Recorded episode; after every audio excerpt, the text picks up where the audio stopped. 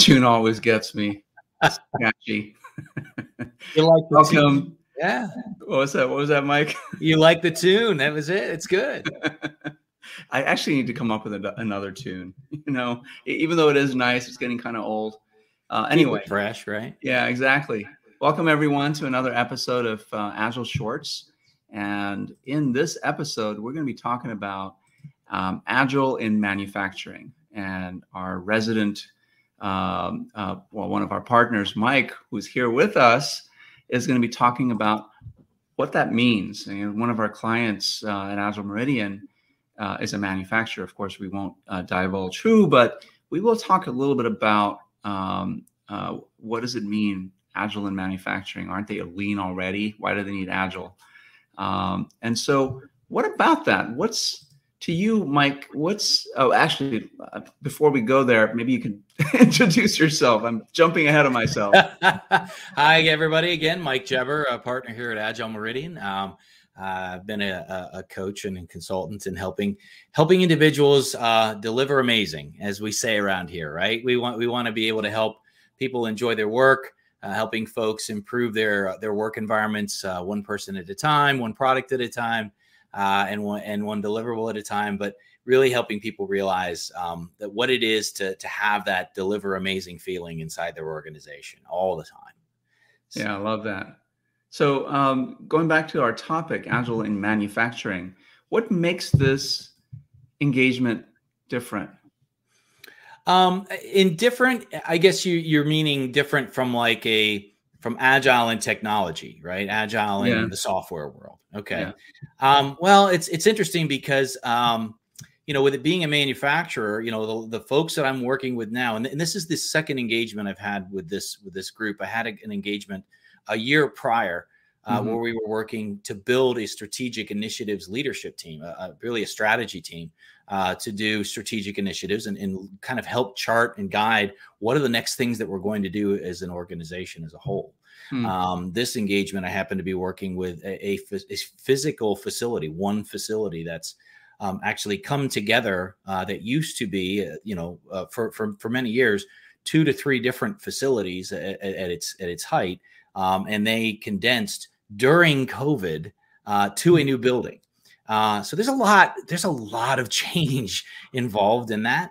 There's a lot of newness going on, um, and and you've got an environment that's exacerbated by a pandemic, but it's also um, in a sense uh, uh, it's not your classic agile, and I'll use that in terms of an agile software Mhm. or technology play because what we're really doing is we're we're going back to the roots of agile itself not not the frameworks or the tool sets that we have but that idea around agile helping people interact better with people helping helping people become really effective at inter- interacting with each other um, with that focus on alignment consensus and value delivery Mhm. um, and looking at that when we were looking at the group a year ago their delivery and what they were looking to do is, is slightly different from what we're doing now but we've got a physical facility and it's it's really about getting this getting this this group of of their of leaders within the organization that represent different parts of that building and what they do and the different Mhm. aspects of what they do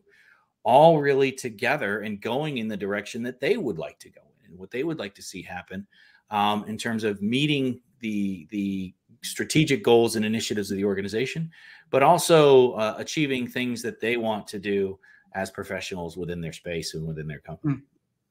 Interesting. So, uh, how again? How is it different? Because you know, like as you mentioned, in, in most agile engagements, you know, where that involves software and um, uh, software delivery teams, sort of working in better proximity to their business counterparts, ideally as part of the same team. Similar types of things, similar types of challenges. Maybe not a physical plant. Uh, you know, especially uh, since because of the pandemic, a lot of the software teams are remote; they don't have to be there. They There's weren't no as plant. impacted as this. Yeah. They're not as yeah, exactly. With the, with a physical plant, uh, I would imagine that. Well, I mean, if you're if you're building up uh, building things or manufacturing things, you have to be there, right? You have to be there. Yeah. Yeah, It um, happens at the plant, not at home. That's right. so, for beyond, besides that as a difference, what else do you see as a difference in this engagement with? Because you know, I, I'm thinking about engagements that I'm in right now, and it's a lot of the same things, right? Change, dealing with the pandemic, um, change in how teams operate, uh, improvement in how uh, uh, people uh, that are uh, sort of leading the work interact with people that are doing the work, right? The leaders and the doers, and of course, those roles don't always they're always shifting. A leader is a doer for some some things too, right? And a, and a doer right. can be a leader as well. So anyway, go back to the question: how how is this engagement different for you? Well, this is they're actually doing this without a framework, um, ah, and and we actually did that uh, as well last year, and mm-hmm. it worked really really well. It was a frameworkless um, uh, adaptation and an application of true lean and agile uh, values and principles. A lot of systems thinking uh, uh, uh, methodology comes into this as well, um, and a lot of those values and principles. And it's really techniques. Uh. There are a lot of techniques you would recognize that are familiar that that you and I both used in, in different places um, for different reasons. Um, but those techniques work well because they're techniques focused on people. Um, mm-hmm. and they're focused on getting and aligning and building knowledge around those people, building visibility, building alignment, building the ability to have consensus, uh, building participation and building psychological safety and those things that help humans really have the beginnings of an environment where they can be the best version of themselves both mm-hmm. individually and as teams so it's it's really a toolless mostly toolless it's it's somewhat tools more tools last year when there was more covid stuff the strategic team could they're all over the country anyway so we were mm-hmm. doing a lot more stuff remote this group we started out it was my first engagement after um, after covid uh, well not after but as covid has lightened up this summer that i was actually physically on site and mm. um, putting it back together and using some of those old big and visual versions of things that we did so very very light on the tools um, eh, but very very still focused on techniques first again with humans and that human focus and building that psychological safety the bonding getting participation and visibility up to allow alignment consensus to start to build. And we did pick a few things that we wanted to focus on. So we had something that was relative to them um, that they knew and that they all wanted to achieve or improve as kind of the canvas, I would say, that we were mm-hmm. working against um, to do this. So you know, in in a typical typical agile engagement, you you you come in with a framework, and this is framework less you know you come in with scrum or or or you know if it's a larger organization they've been doing scrum for a while you may come in with some kind of a scaling framework. And and typically you you there's some some role um, some role um, changes in how people perceive their roles. You know forget the titles mm-hmm. it's just the roles that they play right? So you, in, in scrum you've got the product owner and you've got the scrum master and you got the team and and as you scale up then maybe you have the the uber product owner for you know for sort of a big product area and things like that. You know with a frameless approach how did you um, help them rationalize the roles that they need to play not the titles but the roles that they need to play to be supportive collaborative uh, innovative all, all the th- all the outcomes that we expect from agile teams Right, right. Uh, so at first, it was about building this group of individuals as a team. They they did not exist as a team prior to starting this engagement. And mm. the first thing we wanted to do was really focus and hone in on the people first. Let's let's not worry about the organization, the operation, the the the facility, uh, or, or even the individual spaces that everybody works in. We're going to bring that in a little bit later. Let's focus in on the people first um, let's get the people the ability to discover a little bit about themselves, a mm little bit about each other, um, to gain visibility around the human aspect of the members sitting around, physically, literally sitting around the room with us.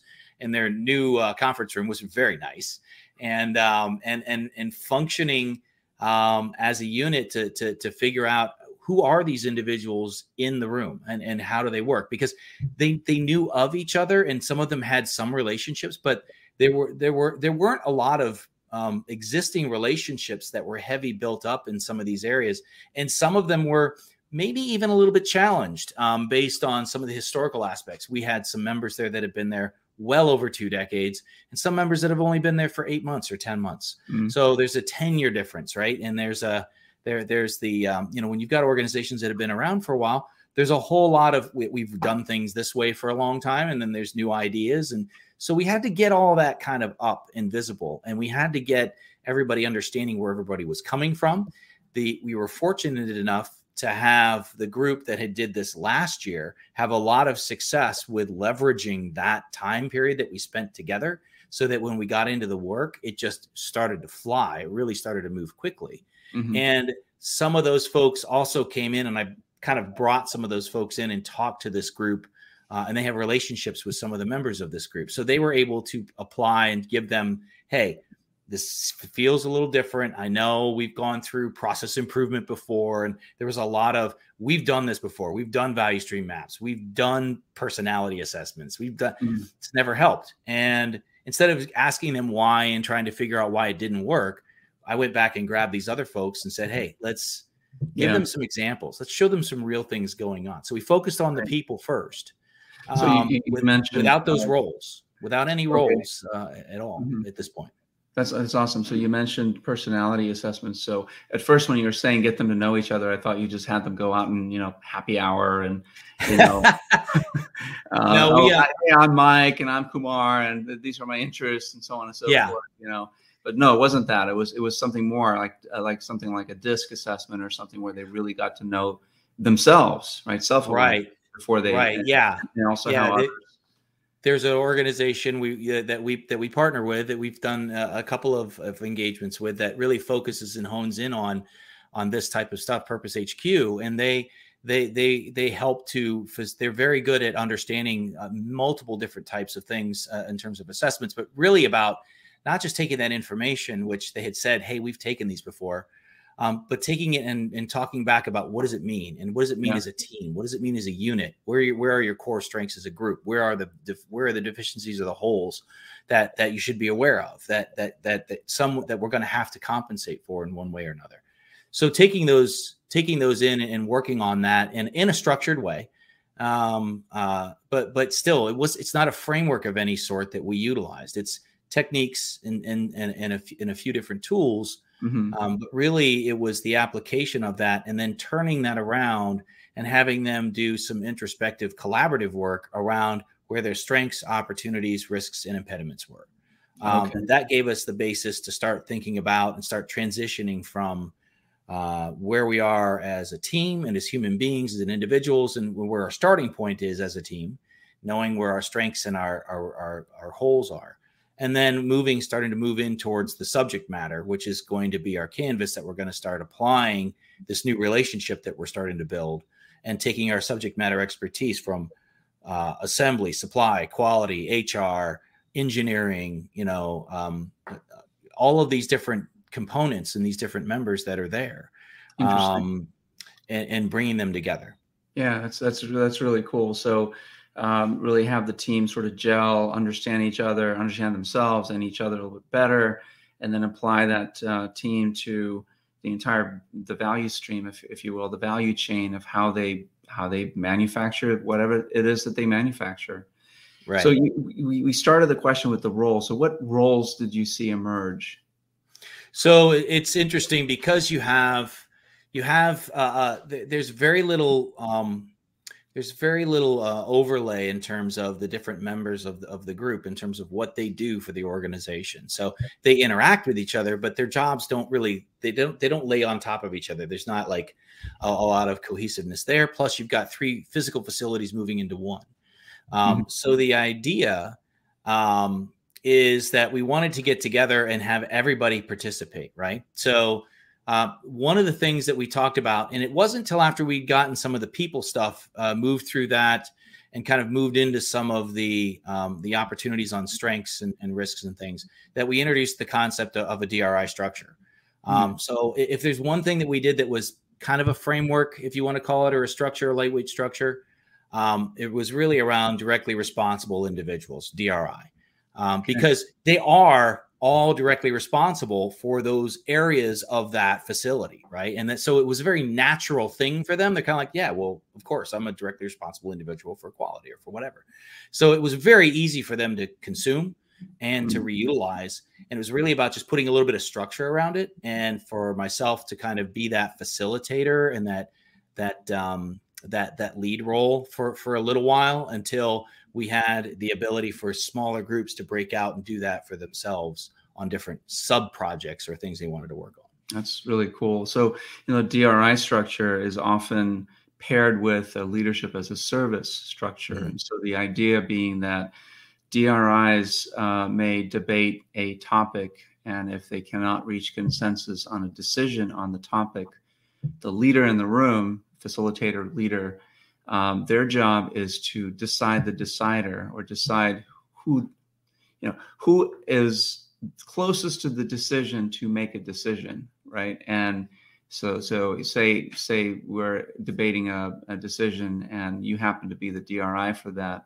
and the group can't reach consensus, then I might say something like, "Mike, you know, you're you're closest to it. Which way should we go?" And um, that's the way we go, right? That's the protocol.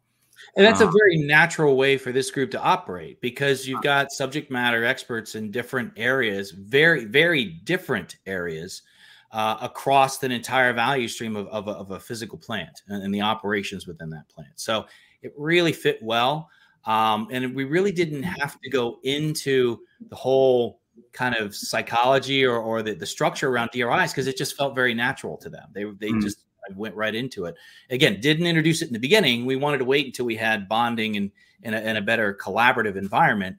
Um, had that chance for them to gel and cohese before we started to introduce things like this. And the the interesting thing is, um, while it's been pretty frameworkless in terms of you know we haven't defined roles outside of what their jobs are or their spaces. Um, people similar to what you would consider in some roles like a scrum master or something they take on a lot of those those those things that they do um, what i've also seen with the organization is a little bit as i'm you and i've been learning about tight loose tight i've seen mm-hmm. that start to almost kind of bubble up uh, not really intentionally almost as a natural byproduct of the mm-hmm. way that we're operating um, i would say that the leadership at this organization very much likes that mode of operability um, mm. with uh, with that. And we actually worked on kind of the first tight last year with the last year's group and a little bit of the leadership. That's kind of moving itself well towards this. Um, and uh, but they want to see that middle be loose at, at, mm. at this facility. They they like that mm. idea because I think it's going to be much more adaptable and much produce uh, quicker returns and quicker results with with better quality. They're very customer focused company, incredibly customer focused. Mm. So they like they see the value in this and being able to be responsive to customers. Interesting. Um, and, and so I think that's something that we may get into talking about once we've kind of done some actual work and say, now, guess what? This is kind of represents, right? And kind of bring that up as a follow up.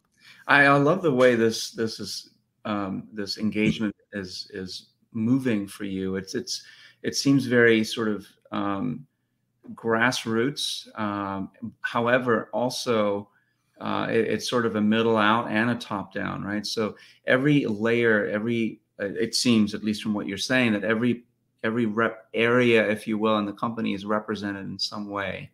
And and and for reference, uh, tight, loose, tight, TLT is a leadership pattern that was uh, I don't, know who created it, uh, many creators of it, and it's been around for probably 15, 17 years now, and is being used by several organizations, mostly in Europe and Scandinavia. So Telenor, um, the Royal Bank of Can- uh, of Australia, I believe, is using it, or I don't know. There's a bank in Australia has been using it for a while, and it describes this pattern of tight on uh, on goals, outcomes, purpose, right? Loose on execution, meaning how the teams go about delivering on those outcomes, and tight again on the measures and the feedback uh, cycle yep. uh, uh, to ensure that everyone is aligned and staying on this on, on a path on the same course. Actually, we have a, a video in, in our YouTube channel uh, where we talk about this, so please do check that out. And uh, we we also uh, host a meetup on Tight Loose Tight. So uh, I'll put the links down in the comments below uh, later on to both the meetup and the uh, and and the uh, the video, the, the YouTube videos that, that are out there. Uh, but what's interesting to me and really exciting is that this is just emerging organically. Well, when you think about a manufacturing plant, it is a microcosm of of a company, right? It's yeah. it's like its own little subcontinent uh, uh, of, of a company, right? This company has plants and locations uh, in many different places, but this is a, repre- a one physical representation of almost a, a complete end to end imprint or or a carbon copy, a smaller version, a mini me, if you want to say, uh, of the organization mm. that that you get to work with, and you can.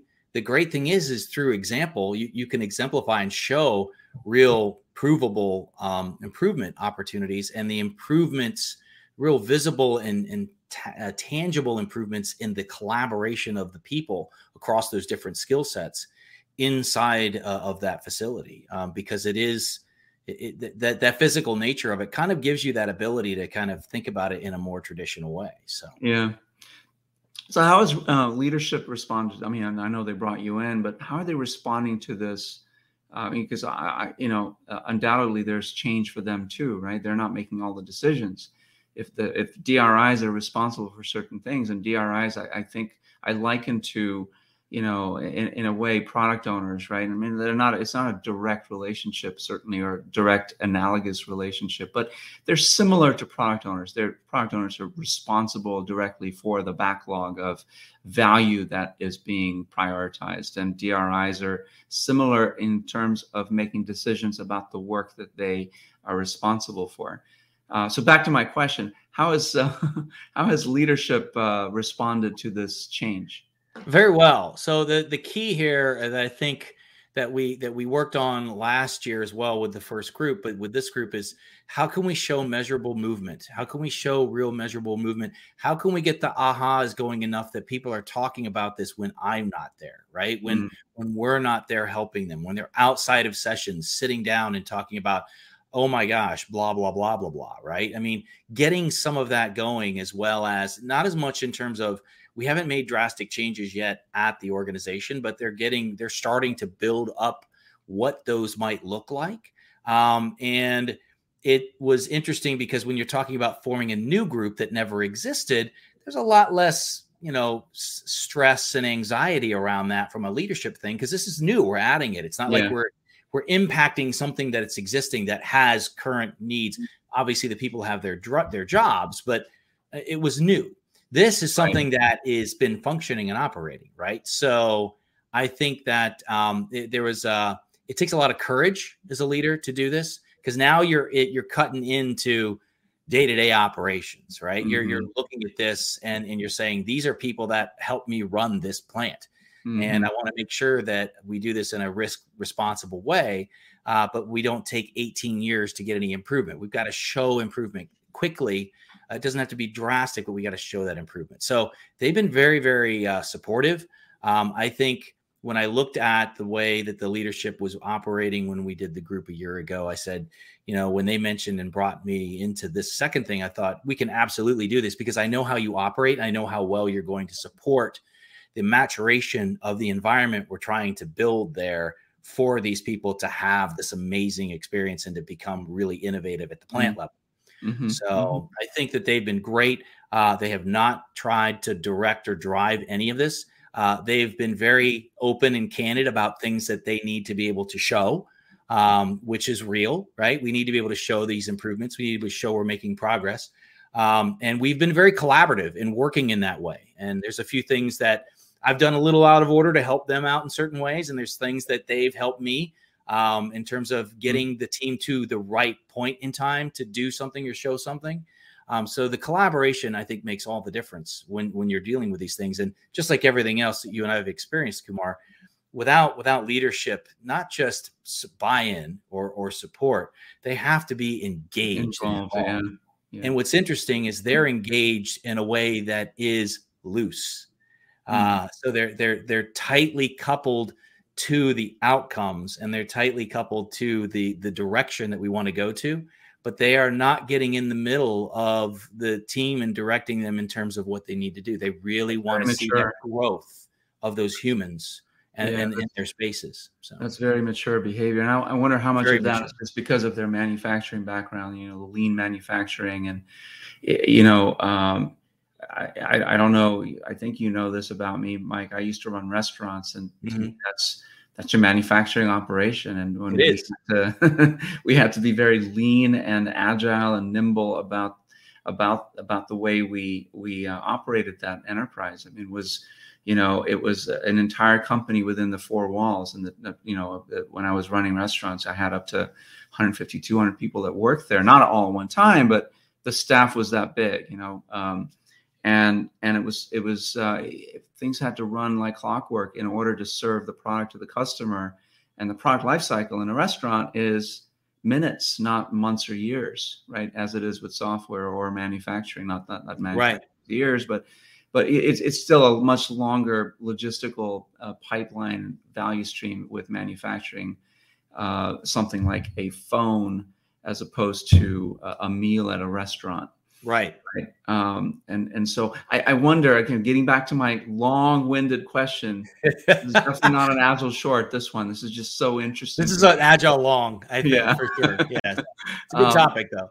Yeah. I just wonder how much of your success is is attributable to their existing culture in lean and, and experience with lean and uh in, in you know in their experience.